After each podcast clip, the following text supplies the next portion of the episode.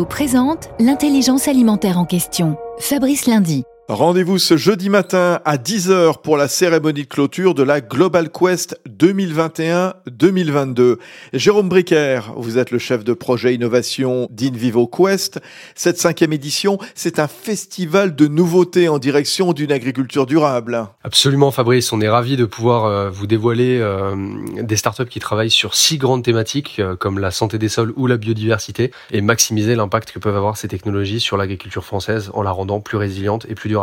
Et l'idée derrière, c'est de détecter les solutions technologiques les plus intéressantes afin de les tester dans nos réseaux. Et ensuite, on a pas mal de programmes partenaires, notamment certains qu'on a pu entendre déjà sur, sur Radio Classique, Openfield ou Ferme Leader, sur lesquels on va être capable de déployer ces, solutions technologiques qui nous viennent euh, du monde entier. Rendez-vous tout à l'heure euh, de 10 à 12 pour ceux qui veulent en savoir plus sur euh, l'agriculture du futur. Et c'est noté. Merci Jérôme Bricker. Union nationale des coopératives agricoles françaises, InVivo s'engage pour la transition agricole et alimentaire vers un agrosystème résilient.